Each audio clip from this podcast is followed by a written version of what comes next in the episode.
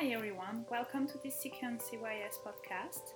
I am back with Moren Faron, research analyst for the Humanitarian Dimension, for the third time to interview Mrs. Mitra Mehran, who is a young social entrepreneur with a particular interest in women's empowerment and education. How are you doing, Moren? I'm doing very good. How are you? I'm doing fine, thanks. So this is the third and last podcast. What are we talking about today, and can you present our guest a little bit more? Sure. So Ms. Mehran is, like you said, a young social entrepreneur, and she co-founded the Feminine Perspectives Movement ahead of intra-Afghan peace negotiations. The aim of this movement is to provide a platform for women across Afghanistan to raise their voice for the protection of their fundamental rights and to ensure women's perspectives are reflected in peace negotiation processes. So you can guess a bit what we are talking about today. We talk about the role of women in peace building, in peace processes, and how this is a fundamental keystone to achieving sustainable peace and security. Thank you very much. I think that will be really interesting indeed. So let's hear the talk. Mehran, we are so delighted that you are on this podcast, and thank you for sharing your ideas and insights. If I may, I would like to begin by talking a bit more about the Women's Narrative Movement. Could you tell us more about its mission and what this movement means to you as an Afghan woman? Hi, everyone. Hope you are doing well. Thank you so much for having me and to have important discussions on issues very important at this time for women in Afghanistan.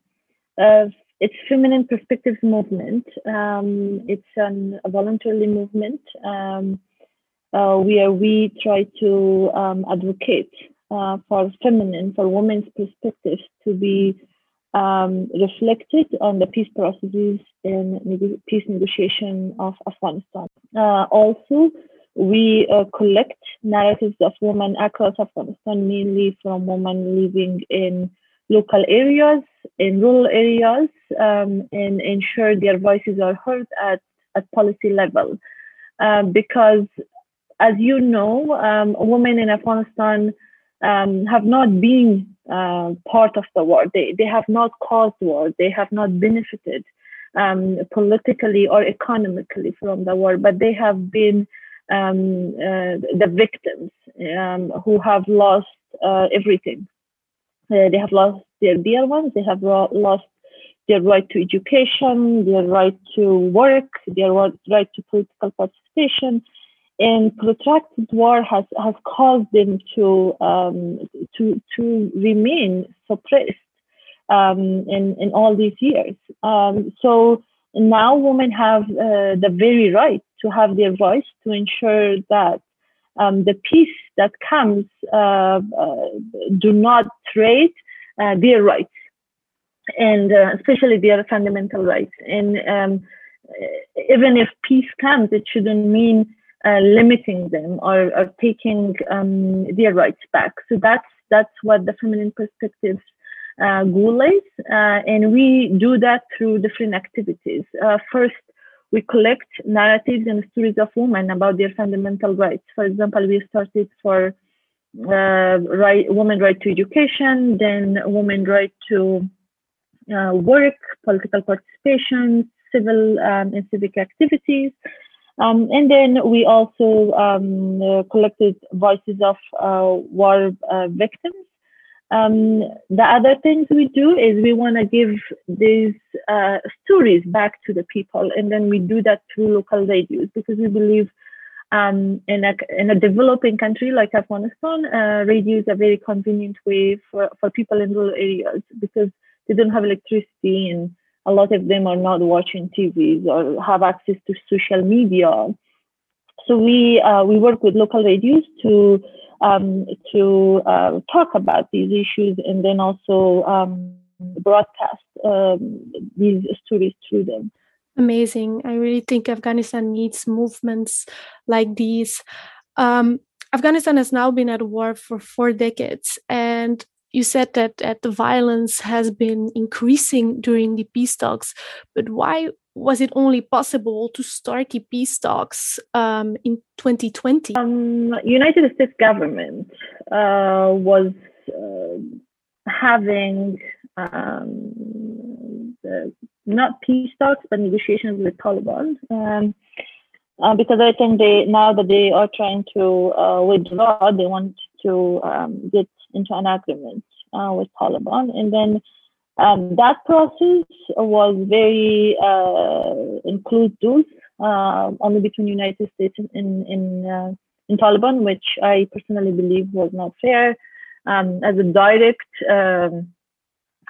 the people who are directly influenced by that war, and we are citizens of this country, were not involved at all at the first level.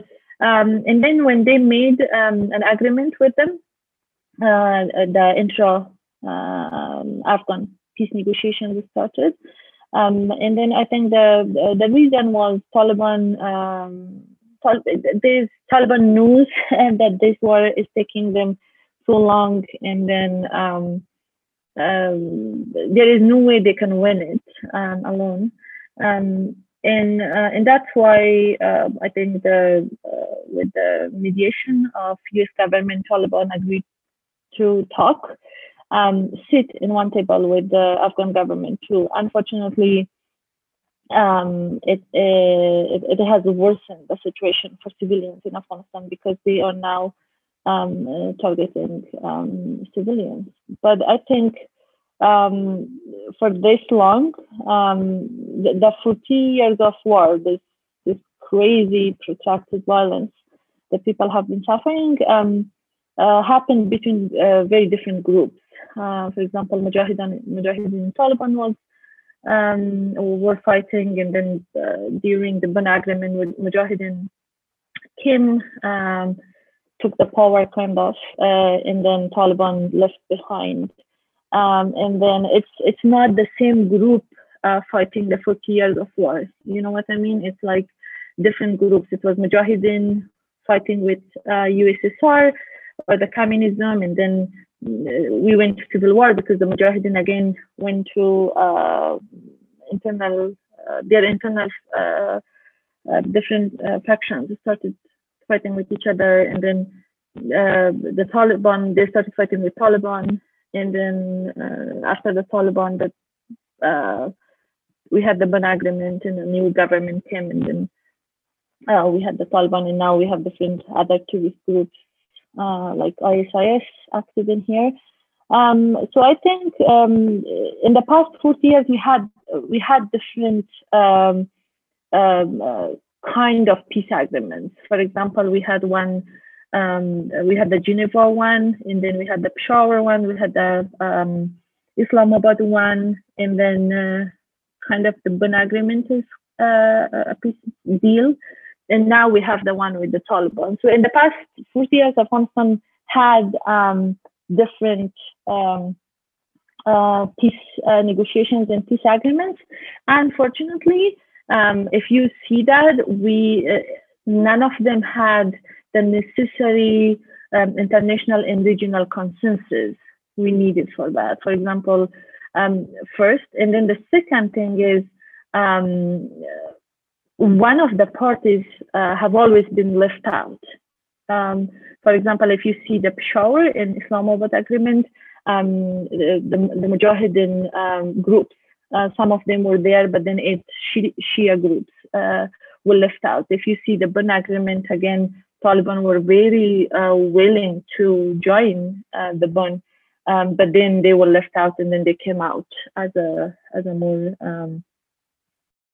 For your question, we had a lot of peace agreements, kind of, and peace negotiations in the past 40 years, but unfortunately, for different reasons that I mentioned before, none of them succeeded to bring a sustainable peace to Afghanistan. Exactly. You need all-inclusive peace talks to reach sustainable peace. Are you afraid that these attacks can cause a barrier for reconciliation, which is one of the cornerstones of peace building and achieving sustainable peace? Exactly. Inclusivity is very, very important, not only the war parties or like different fractions, but I think ethnic, religious, linguistic minorities are need to be there first. Second, and most importantly, women should be there, and then they should have an active role. That is very important.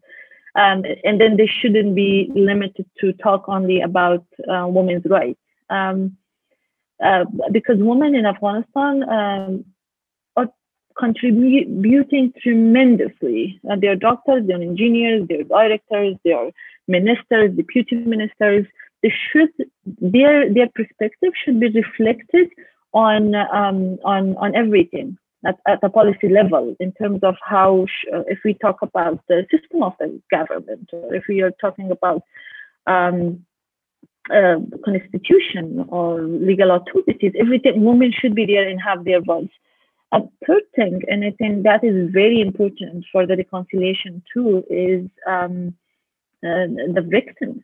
The victims' voices, the victims' perspectives, and I think they need to be heard. You are so right. Afghan women have suffered a lot. And looking at another conflict in Northern Ireland, for example, I heard Monica McWilliams, one of the two women present at the peace talk, say, "Had women not been around, the war would have been." Much worse. It was the women who were the peace builders from the ground up." Do you feel that in Afghanistan this same tendency is present? Exactly, yes. For the Feminine Perspectives campaign, when we introduced the Women's Right to Education hashtag, we received these wonderful stories from women who had hidden schools. And during the Taliban era, and they accepted all the hardship, but they opened these small classes in their houses to teach the children, taking the risk. And both of those women that we profiled are old now, but very proud at the same time, very. Kind of disappointed that why it's taking them too long. It just doesn't finish. At the same time, we profiled some 4 or 5 wonderful doctors in one of the very remote provinces of Badakhshan, who accepted to serve during the war, and then they were the only doctors in the northeast of Afghanistan that all the injured people were taking to that hospital without salary. And the crazy thing is they didn't even get married to not be limited, to not be able to work. The same thing, and I think development is necessary for peace. And women in Afghanistan have been the most powerful backbone for civil society in Afghanistan. Exactly. I love the quote that you said, women are the backbone of society. You also make education one of your central points of your advocacy work. I remember an interview of you saying that even if the war is finished, development is not going to be possible without education. Could you explain why education is the foundation for a better future in Afghanistan? Society, a country, and the world. Unfortunately, millions of Afghans haven't been able to get the education they need because of a protracted war. And it means so much for every sector. First of all, it's not only education, but I believe in quality education too. Because as long as one of the areas we are suffering is radicalism, as long as our young generation is not literate enough to know what is good and what is bad for them, they are very vulnerable to be used for political purposes and as soldiers or as suicide bombers. for example, a very young 16 years old boy in a remote area of Afghanistan, instead of going to school, it's very easy to be radicalized and sold for another group for $500 to go in suicide, become a suicide bomber, and kill many people or destroy many places. First, and then the second one is, I believe that women literacy is very important, and I am focused now on providing scholarship for those who study STEM majors, science, technology, engineering, and mathematics, because in 30 years, around 80% of the jobs will be dependent on STEM. And I think if women are not empowered with education, they won't be able to compete in the market. They won't be able to become independent and be themselves in the future too. And then they may need to still keep doing the same fight that I am doing now. Majority of Afghan population is young, between 16 and 28, it makes around 60 something percent of our population. And if they are not educated, system gonna be broken. Economically, politically, socially, we need them to give education, inequality education, to become active citizens, you know, to contribute positively in this country. You are so right, and we need to focus on the Afghan youth, because otherwise, like you said, the system will be broken. I read in a report of the Conciliation Resources where they stated that there is actually no motivation for you to be part of the government or take part in the peace process or the development of the country. Could you tell us more about the barriers that the younger generation faces in your country to move to the political and civil spheres? Personally, that you are youth or young generation are trying their best to be part of the current peace processes through civil activities, you know. But unfortunately, Afghanistan is still a very patriarchal country. Our social and cultural structures are honestly very male-dominated and patriarchal. We are older girls, more powerful, always need to be heard. They don't respect youth as much as they should do. That's why maybe they are very disappointed. That is the first thing. The second thing is, if you see the past 40 years of war in Afghanistan, our geographical location has put us in a very bad place in terms of international and regional politics. For example, if USSR was here, and then if United States wanted to fight with it, then it was Afghanistan. Afghanistan was at war. Now, if Pakistan and India have problems, they come and do their politics inside Afghanistan.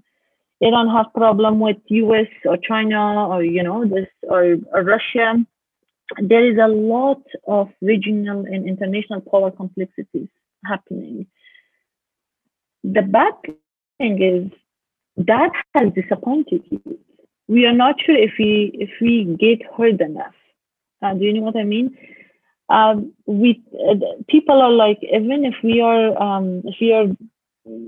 fighting, if you're advocating, if you're going to streets, we are not heard. Experience has shown we are not heard enough. And at least before 2015 and 16 or even 17, we used to do a lot of demonstrations, but a lot of them, many of them got attacked. 50, 60 people even get killed at one of them.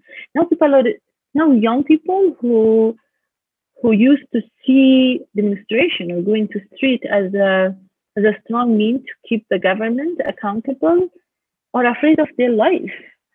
They are not honestly sure if they get hurt, and then they are afraid they will get killed, either by different terrorist groups. I can imagine if you are listening to this podcast and let's say you are a student in Brussels, Barcelona, Washington, or wherever in the world, and you are wondering, how can I help? Because I struggled with it myself. We do not have a large audience or a lot of resources. So how can young people from all over the world help or get involved? Youth have to be heard. And 60 or 63% of Afghan populations are under the age of 25. And that's huge. If they are not heard, and in the future, the disparate disease or anything now leave behind is them who are the beneficiary. If we are not heard, we suffer the consequences if it's even if they don't have enough soldiers, but their representatives in their countries are having a voice in the peace process of Afghanistan, because all the partners who came to Afghanistan beyond 2001 and through the International Alliances Group, NATO, to fight terrorism, now have a say on that table. The Taliban knows that they cannot control Afghanistan alone, and they will need any government that or any agreement that comes after these negotiations. Hopefully, be very inclusive, and that needs the international support. So, first, I think they should talk about these issues and how human rights and women's rights are important. If their country is sending troops to other country, they definitely you pay the tax. So you have the very right to make sure if your tax money is spent, it respects human rights and it stands for the right causes, and that doesn't have to be a big thing for the audiences to hear it.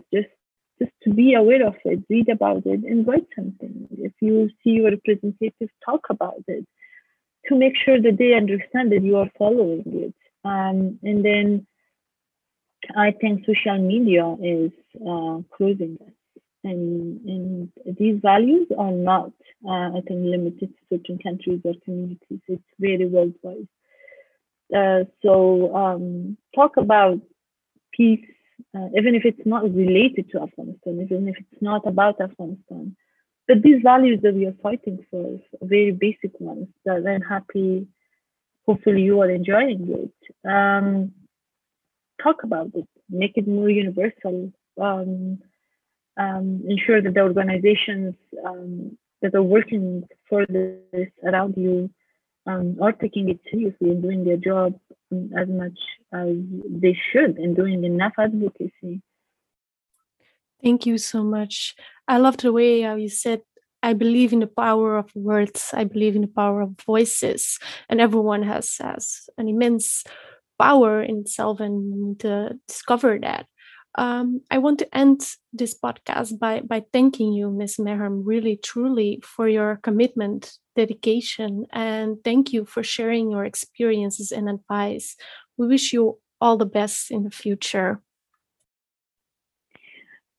Thank you so much, Moren, for having me. I am really glad that I had the chance to talk to you, and then hopefully through you to some people in your country. Thank you so much. Thank you so much for this interesting talk. Moren, where can we find more about this inspiring woman? Ms. Mehran is also a fellow with the National Center for Dialogue and Peace. So if you want to know more about her work, you can always access their website. It's just www.ncdp.org.af. Ms. Mehran is also very active on Twitter, so do not hesitate to follow her. It's just Mitra_Mehran. Thank you.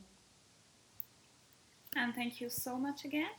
This was the third podcast on the Afghan Peace Talks process. If you have missed the podcast one and podcast two, go check our website at cys.com and you can find other interesting conversations. Of course, stay tuned for more podcasts on other topics on our website. Meanwhile, thank you so much, Moren, and all those inspiring women who participate in all the talks. And I hope it gave you a bit of inspiration as well. Stay tuned for more and have a great day.